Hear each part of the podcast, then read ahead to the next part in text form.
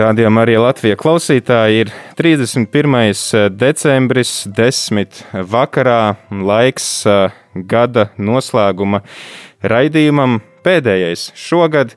Ar tevi ēterā Rādio Marija komanda, Priesteris Pēteris, Māris, Rihards, Līva, Jolanta, Judīte un Jēkabs. Un šodien tad uh, mēs uh, vēlamies pavadīt šīs pēdējās gada stundas kopā ar tevi. Vēlamies tad arī atskatīties uz to, kā nu kuram ir gājis šajā gadā, sastādīt tev labu kompāniju, sagaidot jauno gadu, jo, kā zināms, nevaram nekur tālu doties viens pie otra. Tad varam svinēt Ziemassvētkus tādā virtuālā veidā. Tāpēc lūkšu kādam no kolēģiem pieteikties, pastāstīt, kāda mums šodien ir programma paredzēta? Nu, es domāju, vai konkrēta programma mums ir paredzēta. Tas ir labs jautājums. Bet uh, vispārīgi jau es domāju, ka mēs varētu šajās turpmākajās, jeb šī gada atlikušajās pēdējās divās stundās veikt tādu nelielu apskatu uz pagājušo gadu, uz šo gadu, kas ir bijis noteikti pārbaudījumiem, bet noteikti arī piedzīvojumiem piepildīts. Un tāpēc arī uh, Jā, es domāju, ka katram no mums arī ir kas, kas tāds, ar ko mēs esam gatavi padalīties. Vai ne, kolēģi? Jā, jā. Es vēl arī piebildīšu to, ka mēs arī šobrīd esam attālināti.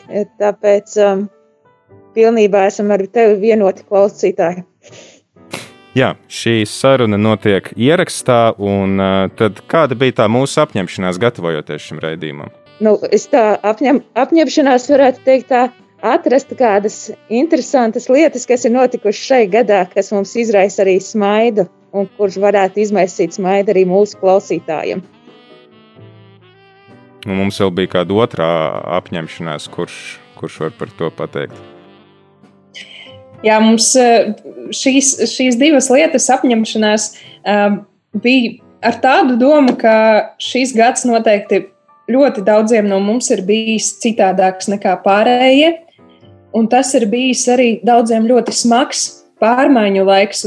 Tādēļ, lai nepārunātu tik smagas lietas un tās, kas, eh, kuras mēs negribam līdzi ņemt nākamajā gadā, tad uh, gribējām sastādīt tev, klausītāji, labu un uh, tādu priecīgu noskaņojumu šajā gadā, lai mēs atcerētos tās labās lietas, priecīgās lietas un varbūt liktu viens otram arī uh, pasmaidīt, ne tikai skumt un ne tikai bēdāties par eh, visām tām baismīgajām statistikām un visām tām pārmaiņām, kas ir notikušas pārējā gadā. Un tad no otrā apņemšanās bija iepriecināt eh, kolēģus un arī jūs ar kādām mīklām. Lai mēs uh, viens otram varētu uzdot kādas mīklas, un tad tās arī atminēt. Jā, un es domāju, ka varētu šīm mīklām būt arī kāda balva, piemēram, kāda garšīga konfekte. Es sēžu radio studijā, un man blakus ir pilns šķīvis ar garšīgām konfektēm. Tad nu, tie, kuri atminēs, tie dabūs konfekti. Paldies, Jolanta. Tad ķersimies klāt sarunai. Cerams, ka mīklas nebūs pārāk grūtas un varēsim tās arī visi atminēt. Sāksim ar dziesmu, dziesmu, kuru ir izvēlējusies Judīte, un ķersimies klāt sarunai.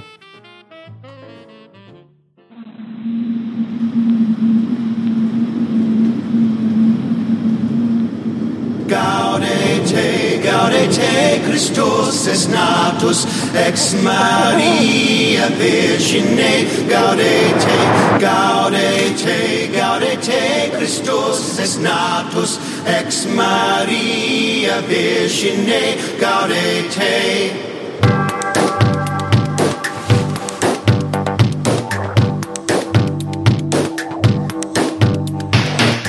Aku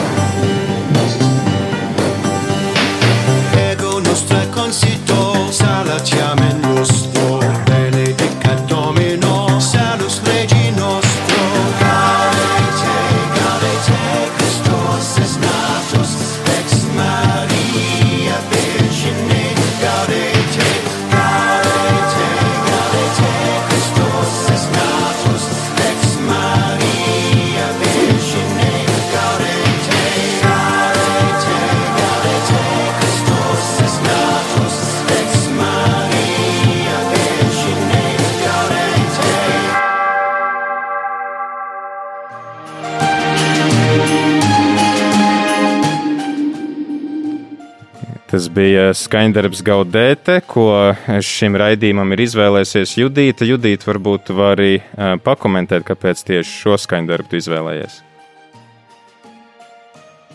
Jā, es varu pakomentēt, jo es atradu šo skaņdarbu samērā nesen, tad, kad es meklēju mūziku, ko aizsūtīt Mārim Ziemassvētku laikam, Adventa laikam un es nejauši uzdūros uz šī gabala, jo es meklēju kādu citu gabalu.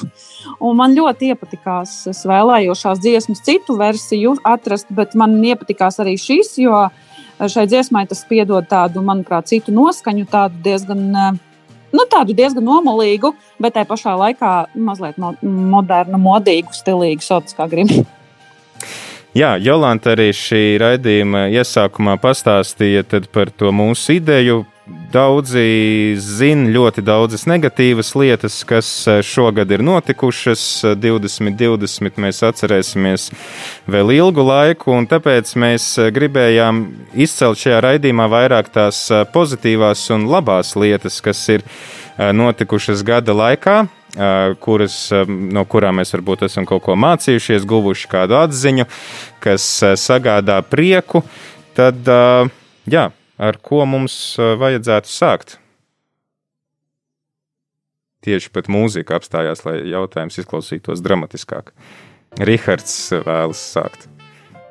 Protams, ka es vēlos sākt pozitīvas lietas. Man ir ļoti daudz sakrātas un salasītas, bet, nu, es, protams, ka ar visām nepaspētu padalīties šajā atlikušajā laiciņā. Tāpēc es ar to, kas man visvairāk, vistirsnīgāk, vis, nu, tāds man liekas, absolūti vispozitīvākā lieta no visa 2020. gada ir bijusi, un tas ir bijis arī droši vien daudziem no jums citiem svētceļojums. Domāju, tur neviens no jums piekritīs, ka tas bija kaut kas ārkārtīgi foršs. Man liekas, tas pirmo reizi, kad mēs tādā veidā, es atvainojos, man tā bija pirmā reize, kad kopā ar komandu jau pagājušajā gadā es nebiju.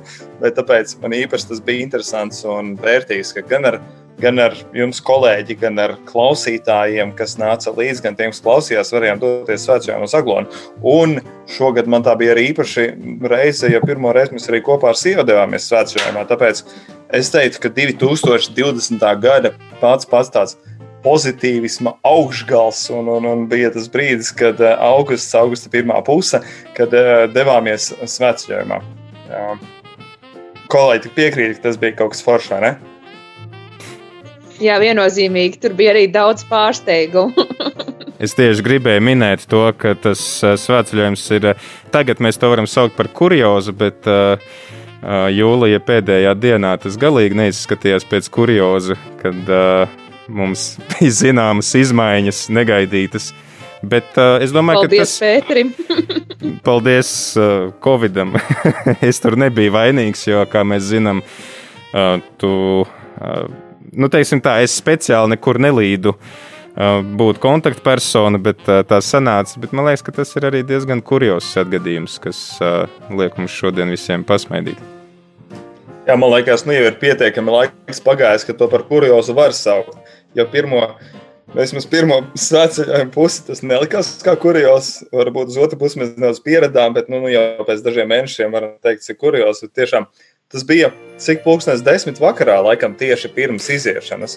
Tieši pirms sākām iepriekšējā dienā, kad desmit vakarā, kad pēc tam Pēters paziņoja, ka ka nevarēs būt. Ja? Es teiktu, ka tas bija bijis šī. Agrāk tas bija braucot autobusā, un tas autobuss izbrauca pusdeviņos, un tad es jums arī uzrakstīju šo uh, pārsteiguma vēsti. Jāsaka, ka tas pat bija īsti kaut kur pusdesmit, jo es vēl pirku vīnu svētceļojumam, ja tā pavisam godīgi, jo man bija uzdots nopirkt uh, priekš misēm vīnu.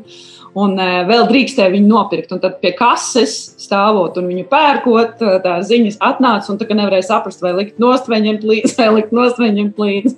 Nu, vienmēr sakot, diezgan īsi pirms iziešanas. Tad.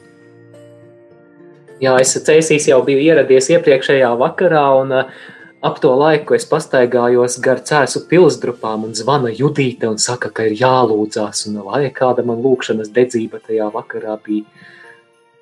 Bet viss taču sanāca. Nu jā. Rihard. Bet, Priesta Pēter, tas arī palīdz mums šajā situācijā, šajā brīdī. Tas mums palīdz, jo to arī var dot tādu klausītāju ieskatu svētceļojumā, kāds bija svētceļojums, citādi mums tas iztrūktos. Tā ka šis ir tas pozitīvais. Kā tu biji no klausītāja? Bija labs svētceļojums? Nu, man redz, tā mana auss ir kritiskāka par varbūt tādu standarta klausītāja ausi, bet es teiktu, ka kopumā bija labi. Nu, tā, lai, lai pārāk nesakāpju vienkārši jums tur nu, tas lepnums. Bet Līva ar kaut ko vēl grib sacīt. Uh, es gribēju piebilst pie Māra teksta par to, ka es gāju uz kapelu, tajā brīdī lūgties te lejā, un es tik ļoti lūdzos, ka es aizmirsu savus brilles uh, šeit Rīgā, un pārējā nākošās divas nedēļas gribā pavadīju bez, savu, bez acu gaismas tālu. tālu Labi, ka ir citi cilvēki grupā, kas tevi var vest aiz rokas, ka nav pašai ceļš jāmeklē. Labi, nav jau tā, ka es tik slikti redzu. Bet, nu, jā, tas vārds pagāja tiešām tādā lielā lūšanā un domā to, kā, kā un ko tad darīt. Jā, uh, Rihard, tu esi arī izvēlējies dziesmu šodienai, vai tu vēlies pakomentēt šo dziesmu pirms mēs viņu laižam gaisā? Jā, paldies. Labprāt, dažus vārdus gribētu. Un varbūt tās arī labi, ka mēs to atskaņosim tagad, nevis tuvāk pie 12. Ja tā ir diezgan tāda.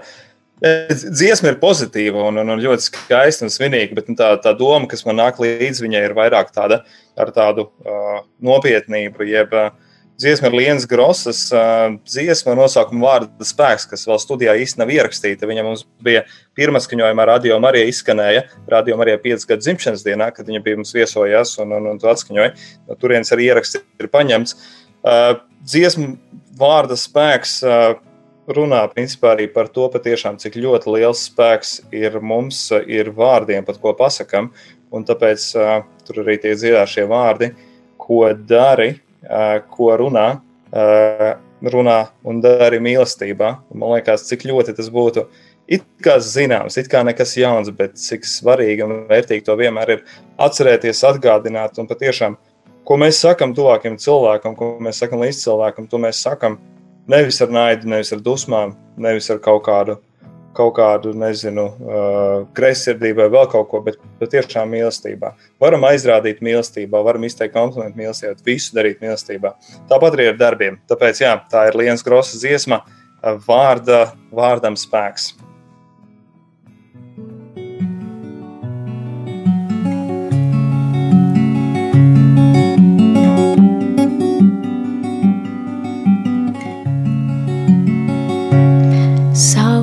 Laiks runāt, savs laiks klusēt. Visam savs laiks, savs laiks runāt, savs laiks klusēt. Visam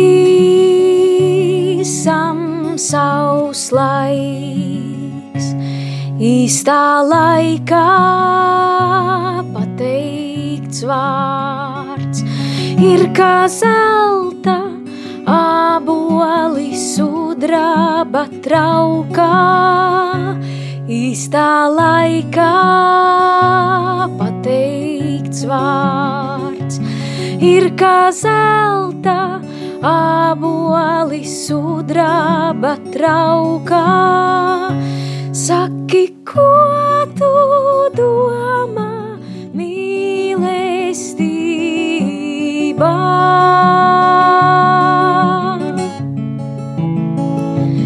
Saki, ko tu domā mīlestībā?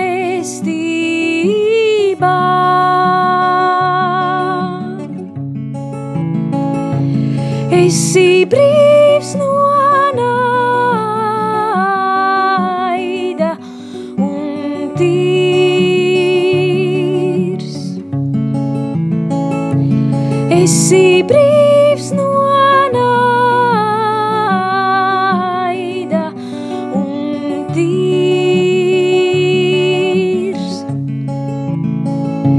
vārdam ir spēks. Pacelt, vārdam ir spēks. Gremdēt, vārdam ir spēks. Remdēt, vārdam ir spēks. Vārdam ir spēks pacelt, vārdam ir spēks gremdēt, vārdam ir spēks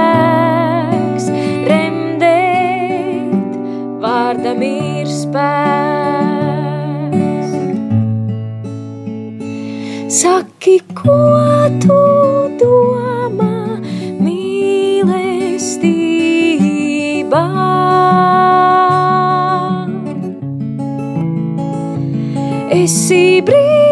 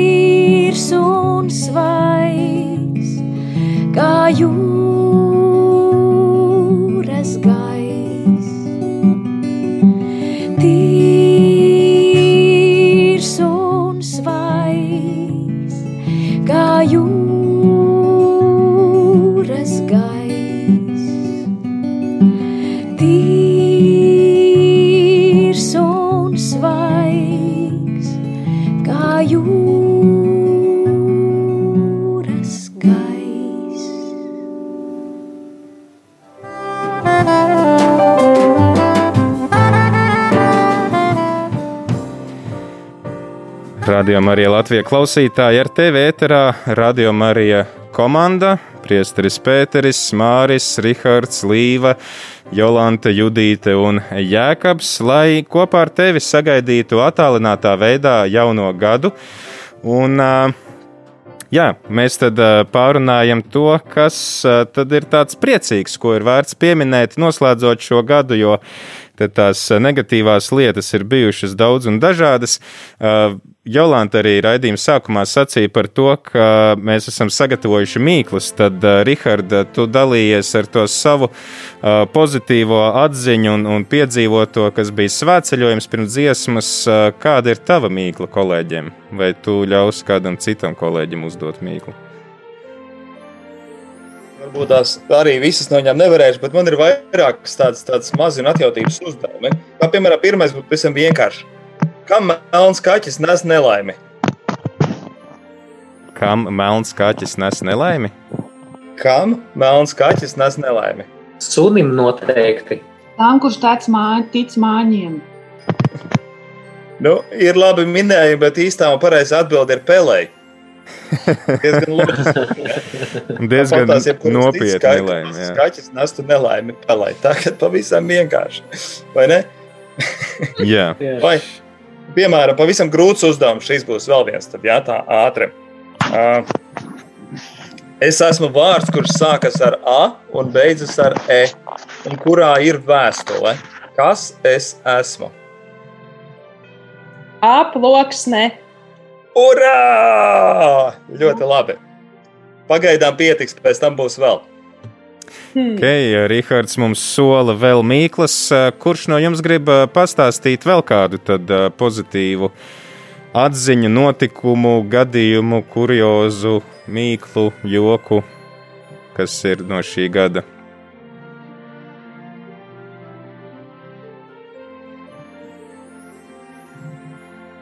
Kamēr kolēģi jūs domājat, vēl viena mīkla. Kurš rāda mēli, kad tam saspiež asti? Asti? Asti. Kas rāda mēli, kam saspiež asti? Engurs. Ļoti iespējams, ka arī ķēngurs, bet pareizi atbild ir zobu pasta.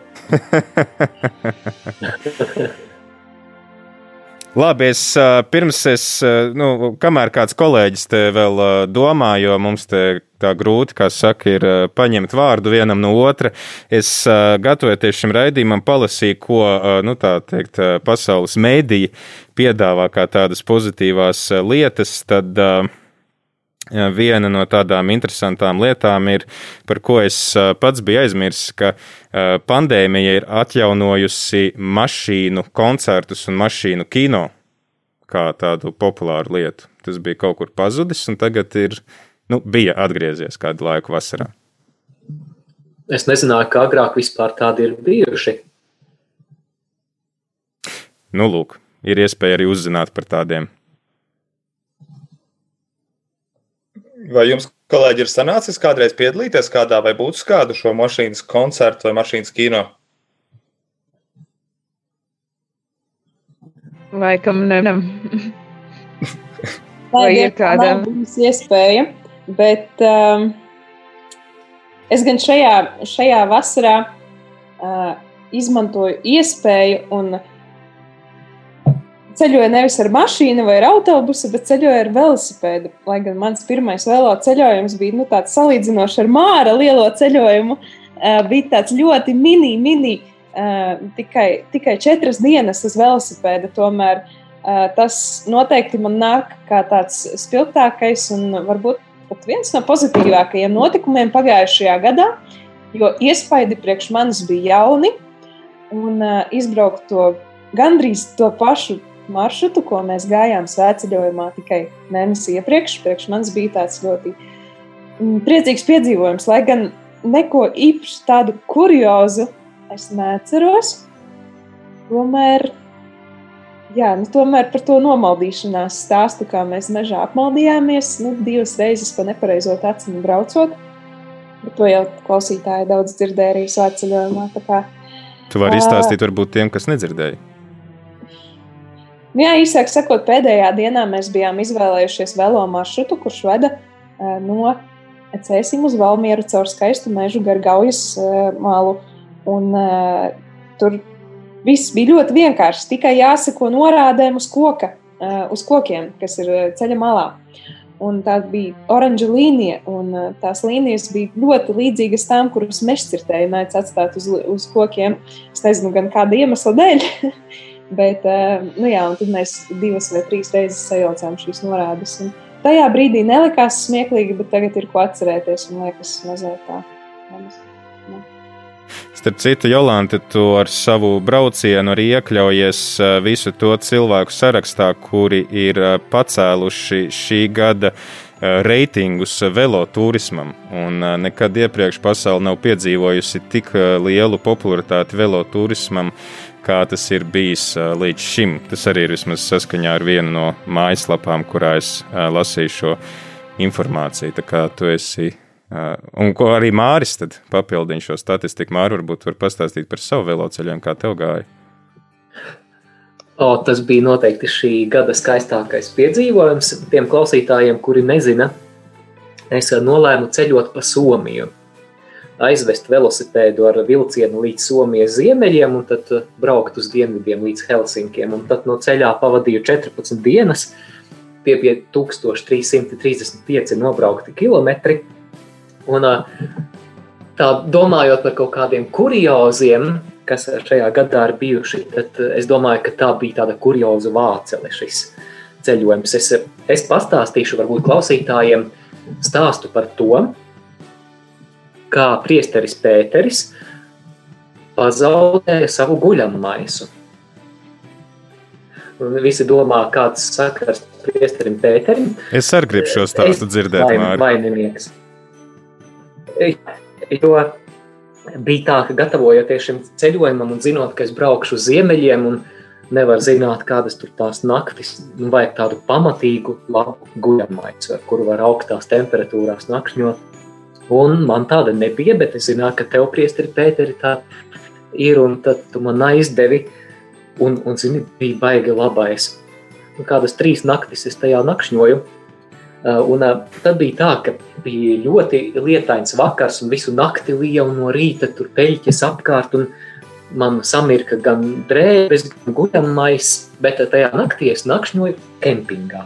Un uh, kempingā ir tādi īpaši labumi, ne tikai duša, silta, ne tikai virtuve, bet, bet arī tur bija tāda slapjo drēbju kaltētava, kur bija karstā gaisa pūtējs, un tad tur varēja visu ātri izžāvēt. Un no rīta, kamēr es gatavoju un ēdu brokastis, es aiznesu to guļam maisu un uh, izkarināju tajā veļas žāvētavā. Pēc brokastīm es uh, savācu visas uh, mantiņas, savācu visu, kas man tur karājās uh, tajā kaltētavā un braucu, braucu projām, braucu tālāk. Un pēc kādiem 15 kilometriem pēkšņi tā šausmīgā atklāsme, paga, paga, paga, bet kur ir priestera Pētera guļamais? Ah, Un es sapratu, ka es to esmu aizmirsis tur tajā veļas žāvētavā. Jo man tur bija tik daudz, viss kaut kas tur zeķes un, un, un tēkrekli un viss žāvējās un tad kaut kā steigā palaidu garām. Un es nezinu, ko jūs būtu darījuši. Jūs būtu griezušies atpakaļ vai, vai tomēr brauktu tālāk. Vai te kāda atbilde? Nu, tā kā Māri manus, manus eh, ceļa posmus un tos garumus nevar nesalīdzināt ar tavējiem, eh, tad es, ja tas būtu noticis mana veloceļojuma laikā, es visticamāk aizbrauktu atpakaļ. Bet tā kā zinot, ka tu brauc vairāk, simts un vairāk kilometrus dienā, nu, tad, tad diez vai. Ziniet, tā, tā šobrīd tā tīri teorētiski man šķiet, nu 15 km kā nav nekas daudz. Bet, uh, bet tā brīža sajūta, kad tu atceries, ka guļamais ir atstāts. Protams, ka es zvanīju vispirms kempinga darbiniekiem un cerēju uz kaut kādu atsaucību, ka man viņi atvedīs, bet nē, nē viņi, viņi nebija gatavi braukt. Tad, nu, es atcerējos, kādi man bija tie 15 pēdējie kilometri, un tas bija drausmīgi. Tie Somijas ziemeļu auguri augšā un lejā, augšā un lejā, un, un es sapratu, ka ja es brauktu atpakaļ, tad vēl 15 km. Un tad vēl, lai nokļūtu atpakaļ tajā punktā, kur es atcerējos par to guļamais, tad vēl 15 km. Kopā jau sanāk 45 km. Un es uz to nebiju gatavs parakstīties. 50 km attālumā bija kāda pilsēta. Un es ļoti cerēju, ka es tomēr atradīšu tur kādu veikalu, kur es varētu nopirkt jaunu guļamaisu. Bet problēma bija tā, ka tas bija sestdiena. Un es zinu, ka, sest, ka sestdienas vakaros Somijā veikali ļoti agri tiek slēgti. Tāpēc es baigi forsējot, ļoti ātri, cik vien spēju, centos sasniegt to pilsētu vārdā Kuhmo. Nē, Kūsamo bija. Un, un es tomēr paspēju. Vēl veikals bija vaļā un nopirku to guļamaisu. Un tad, no atgriežoties Latvijā, es atceros, ka priesterim Pēterim teicu, ka man ir divas ziņas. Sliktā ziņa un labā ziņa. Sliktā ziņa ir tā, ka es pazaudēju tavu guļamaisu, bet labā ziņa ir tā, ka tu tiksi pie jaunāka guļamaisa.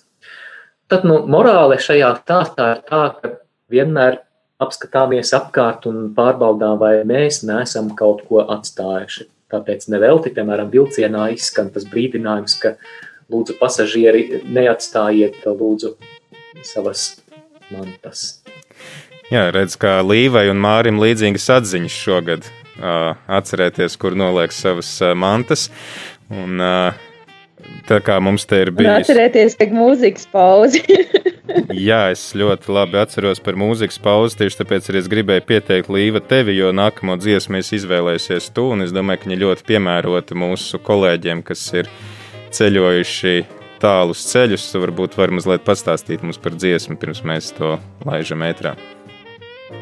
Nu, dziesmas, domāju, kolēģiem, gan arī daudz klausītājiem pazīstama.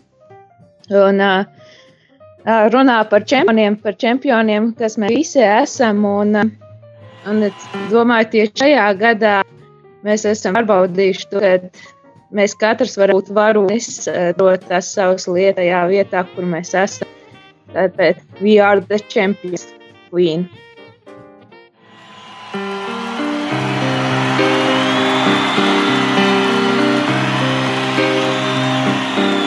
paid my dues time after time.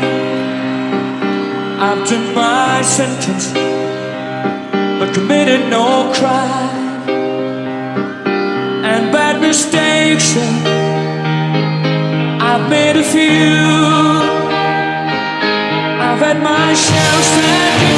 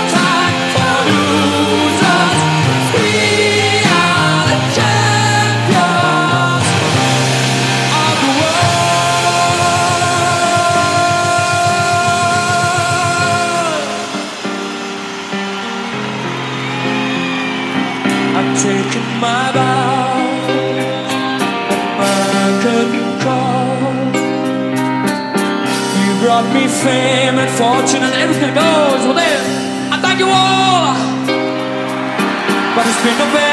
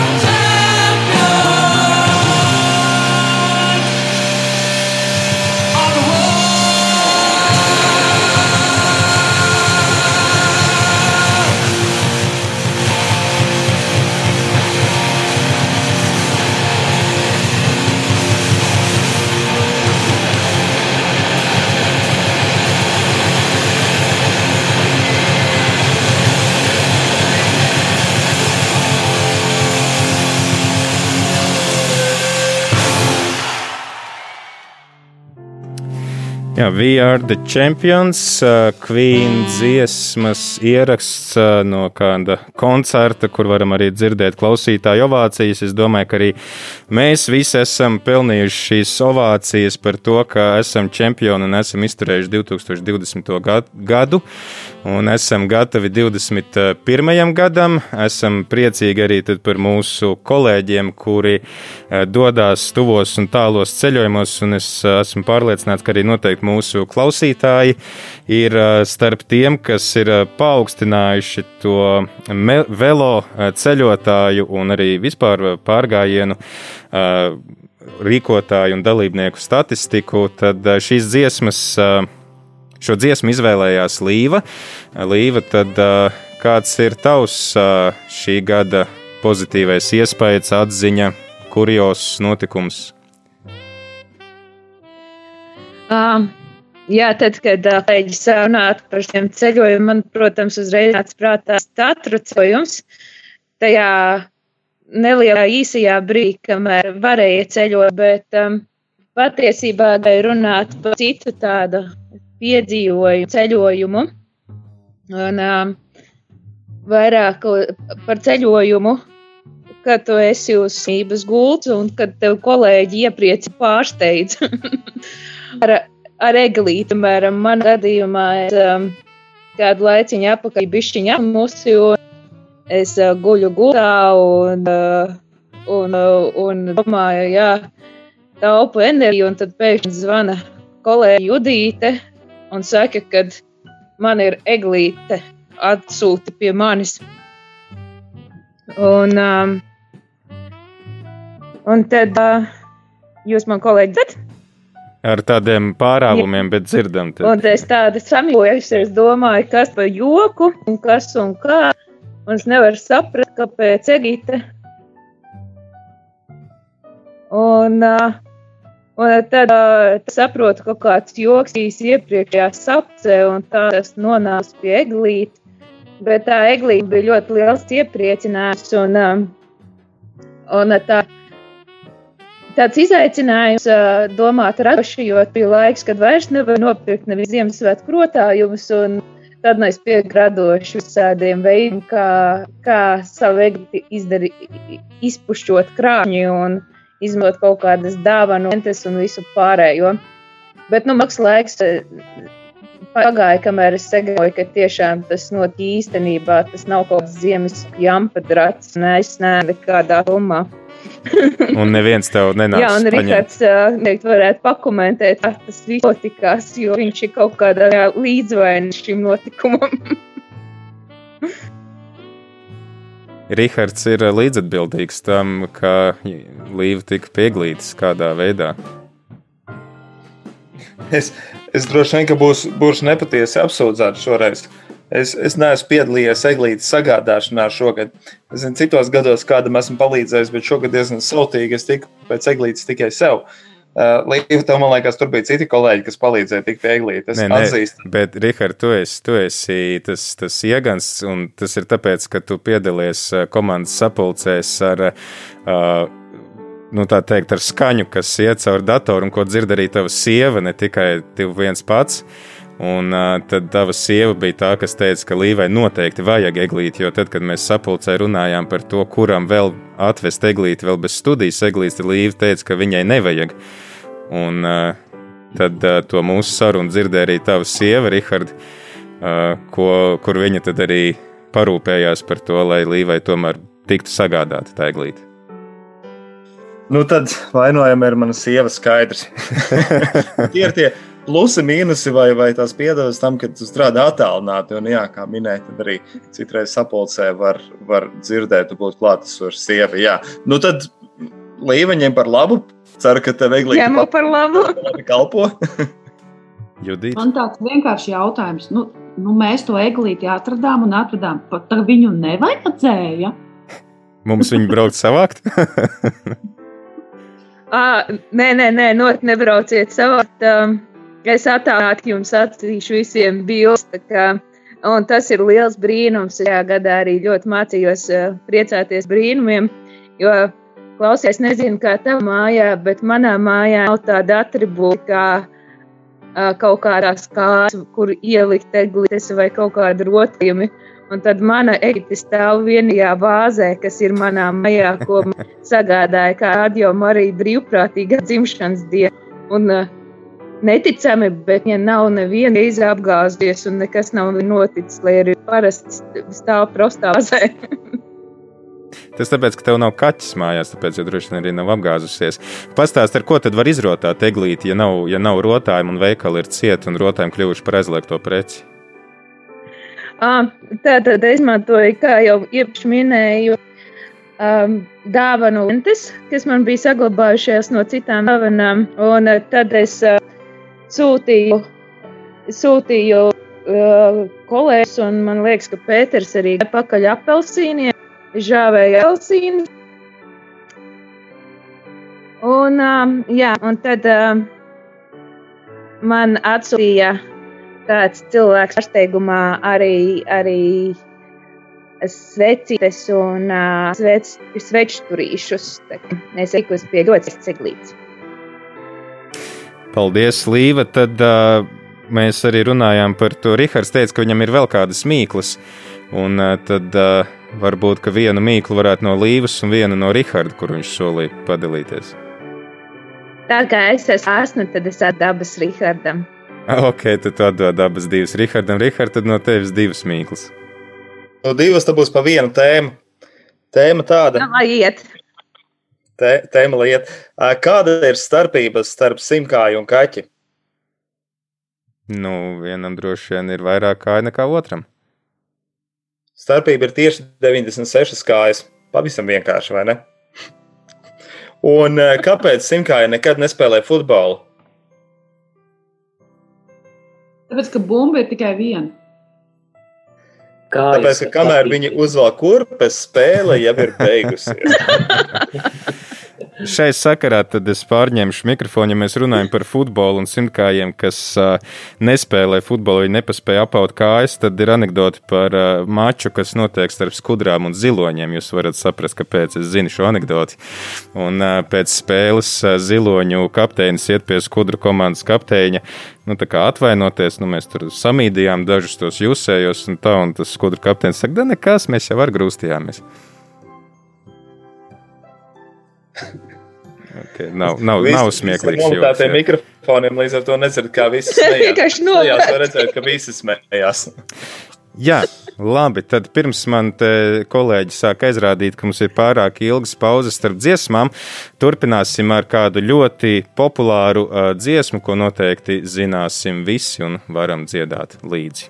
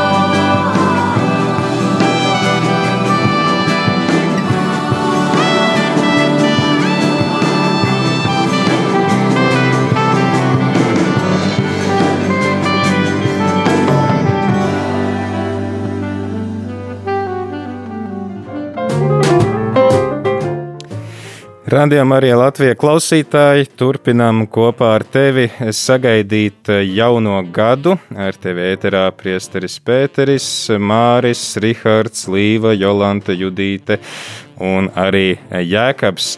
Esam pārunājuši, kas nu kuram ir bijis tāds pozitīvs notikums, piedzīvojums, uzdodam arī viens otram mīklas. Diemžēl mīklu uzdošanā un minēšanā nevaram iesaistīt tevi, klausītāji, tāpēc ka šī saruna notiek ierakstā, bet turpināsim sarunu. Un, Jēkab, kā tev ar šo gadu, kas ir? Tā atziņa, ko tu esi guvis par spīti visām tām negatīvajām ziņām un visiem tiem pārbaudījumiem, ko esam piedzīvojuši šogad, vai kāds piedzīvojums, kādā, kāds kurios.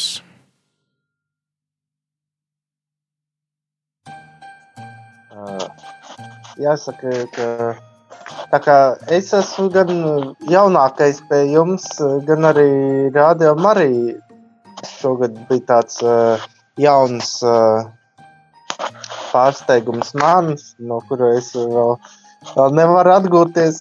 Viss kā tik, tik daudz uh, darām un pārsteidzoši šajā, šajā projektā, Radio Marija. Un, uh, jā, nu, ļoti pat, palika atmiņā, protams, svētceļojums, kā arī interesanti, kā, kā es te atnā, e, sāku e, šīs darba gaitas šeit. E, tieši mans pirmais uzdevums bija šī cēlus frekvence. Man, man palūdza, vai es varu e, salikt, e, tur sataisīt, ka viss skatās cēsīs. Es tā padomāju, nu, ok. man patīk tāda izaicinājuma. Un, Un es arī šim pieteicos un, un veiksmīgi tiku galā. Un, un te nu mēs esam. Uh, nu, es pēkšņi, atcerējos, es pēkšņi atcerējos savu uh, piedzīvojumu kopā ar Jēkabu vasarā. Jēkabam bija jāveic kādi darbi e, Krāslavas tornī. Nu, precīzāk, Krāslavas tornis mums nav tieši Krāslavā, bet kādus nu, 11 km no Krāslavas. Un tad, e, tad no es Jēkabu uz turieni aizvedu, viņš tur darbojās. Un, uh, darbojās, darbojās. Un, un ilgi darbojās. Līdz pat naktas tumsai, vēlēji naktas tumsai, rāvās melnās miesās. Un, un mums tajā pašā vakarā bija jādodas atpakaļ uz Rīgu. Un mēs jau esam laimīgi, esmu laimīgi sagaidījusi Jēkabu, jau esam devušies gandrīz 40 km attālumā no tās krāslavas torņa, un pēkšņi Jēkabs atcerās, ka ir aizmirsta atslēga. Tas tajā brīdī nelikās smieklīgi. Arī atpakaļ ceļā braukt divos, trijos naktī arī nebija smieklīgi. Bet, uh... Forši, ka es neesmu vienīgais, kas kaut ko aizmirsu šogad. Un spiest braukt atpakaļ. Es biju izskatās, ka visiem komandā tas strīks. tad atpakaļ vēlreiz to pašu ceļa gabalu, un tad atkal uz Rīgu. Un tad, protams, Jākaps gulēja ceļā, un man bija jābrauc. Nu, nekas. Viņš miedziņš nāca, bet, nu, laimīgi esam, kā teikt, nogā, nobraukuši līdz pat galam, un, un esam vēl joprojām dzīvi, sveiki un veseli, un sagaidīsim, cerams, arī 2021. gadu tieši tādu pašu dzīvi, sveiku un veselu. Nu, daudz vēl nav atlicis līdz 21. gadam, un raidījuma sākumā mums ne tikai Rihards lielījās ar to, ka viņš ir sagatavojis daudzas mīklas, bet arī Jolanta minēja to, ka viņa ir sagatavojusi mīklas un vēl arī konfektes, ko viņa dos tiem uh, kolēģiem, kas uzminēs šīs mīklas. Tad, Jolanta, tu vari tagad uh, raisīt to savu pūra lādi vaļā un Bet, Jā, ja kādam ir vēl? Kolēģi, kolēģi laikam ir attēdušies jau končus, un visiem, nevienam vairs īsti negribās tās Man končas. gribās.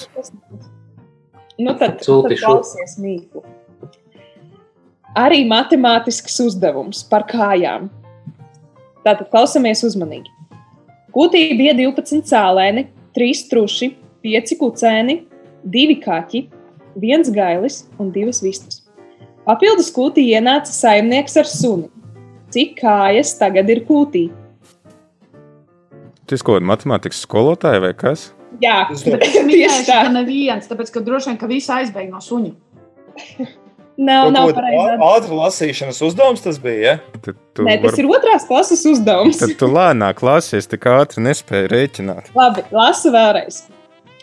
Kūtī bija 12 cēlēni, 3 truši, 5 kucēni, 2 kaķi, 1 gailis un 2 vistas.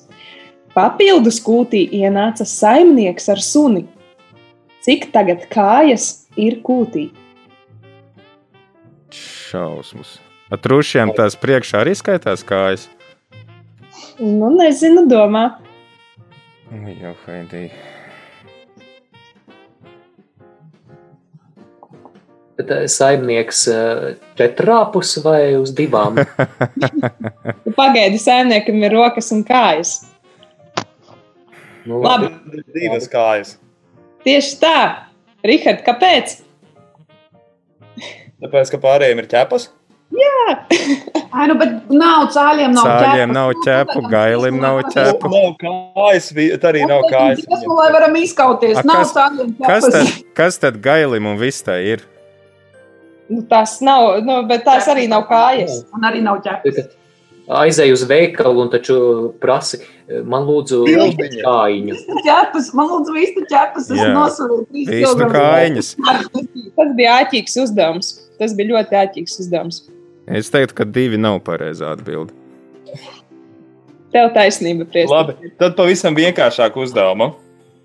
Kāpēc februārī papagaļi runā daudz mazāk? Aha. Tāpēc, ka īsāks Tāpēc, mēnesis. Tos mēnešos. Jūs, jūs pārāk visi vienlaicīgs man ļoti patīk. Īsāks mēnesis, tāpēc. Īsais mēnesis. Priestrim Pēterim konfekta. Jā, ir, bet šogad bija garais mēnesis. Bet Nu, viņš vienalga ir īsāks par citiem. Vienalga. Jā. Viņš tāpatās ir īsāks par citiem, jā. Bet tikai es domāju, interesanti, ka tomēr 2020. lai cik viņš mums būtu piedzīvojumiem, pārbaudījumiem pārbagāts, viņš arī izdomāja pie viena būt reizes četros gados garais gads ar 366 dienām. Bet- Labi, ka viņš drīz būs galā. Bet, darbie draugi, jūs esat redzējuši, kāds izskatās februāris 21. gadā kalendārā. Uzšķiram kalendāru un dziedam līdzi dziesmai. Ja Prēsters Pēters tā piesaka, tad es domāju, ka tur būs 30 dienas. ir pilnīgi papagaļi sagribējuši vairāk parunāt. ir bauda skatīties, jo viņš ā, sākās un beidzās ā, nu, ar pilnām nedēļām. Viņš pirmdienā sākās un svētdienā beidzās. Tā bieži nav. Wow. Okay, jā, Jēkabs mums padalījās ar savu uh, piedzīvojumu. Uh, tas bija sākt strādāt Radio Marija. Jolanta atcerējās, kā bija sākt strādāt ar Jēkabu uh, turnī. Vai ir vēl kāds stāsts, pirms mēs laižam nākamo dziesmu, kur ir izvēlējusies Jolanta? Šo dziesmu es izvēlējos tādēļ, ka man jāstāsta. Ja? Kas Droši runā, jā, stāsti. Tātad Šo dziesmu es izvēlējos tādēļ, ka Ziemassvētku vakarā, esot radio arī ēterā, es viņu izdzirdēju pirmo reizi šajā izpildījumā. Līdz tam es biju dzirdējis tikai priestera Kārļa Miķelsona izpildījumu.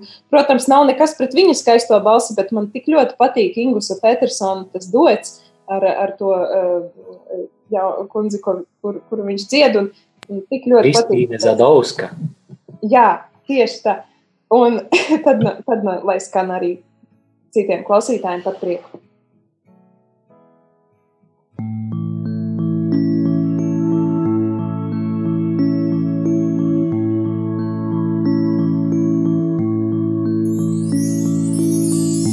Mazu brīdi, mazu brīdi pirms, mazu brīdi pirms gaismiņās, kad putni vēl nav modušies,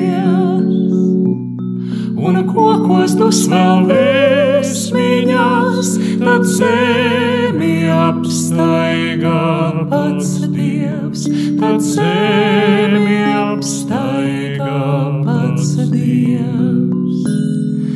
Mazu brīdi pirms.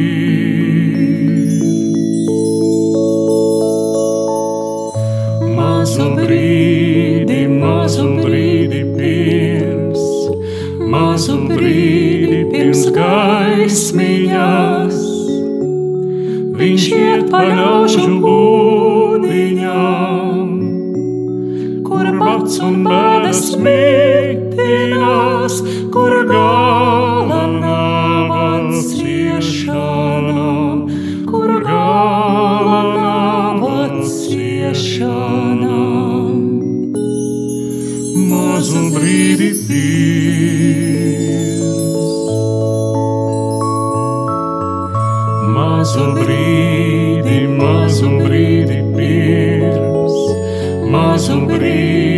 pirms gaismiņas. Viņš vieglu roku liekimā un nožāvē tās.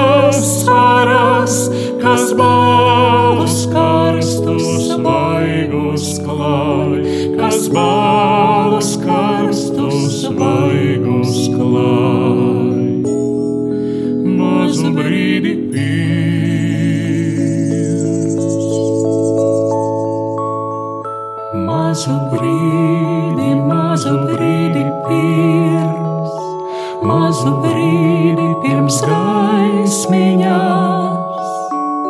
tad pasaulē tik viegli kļūs. Pats dievam ir par zemi būs.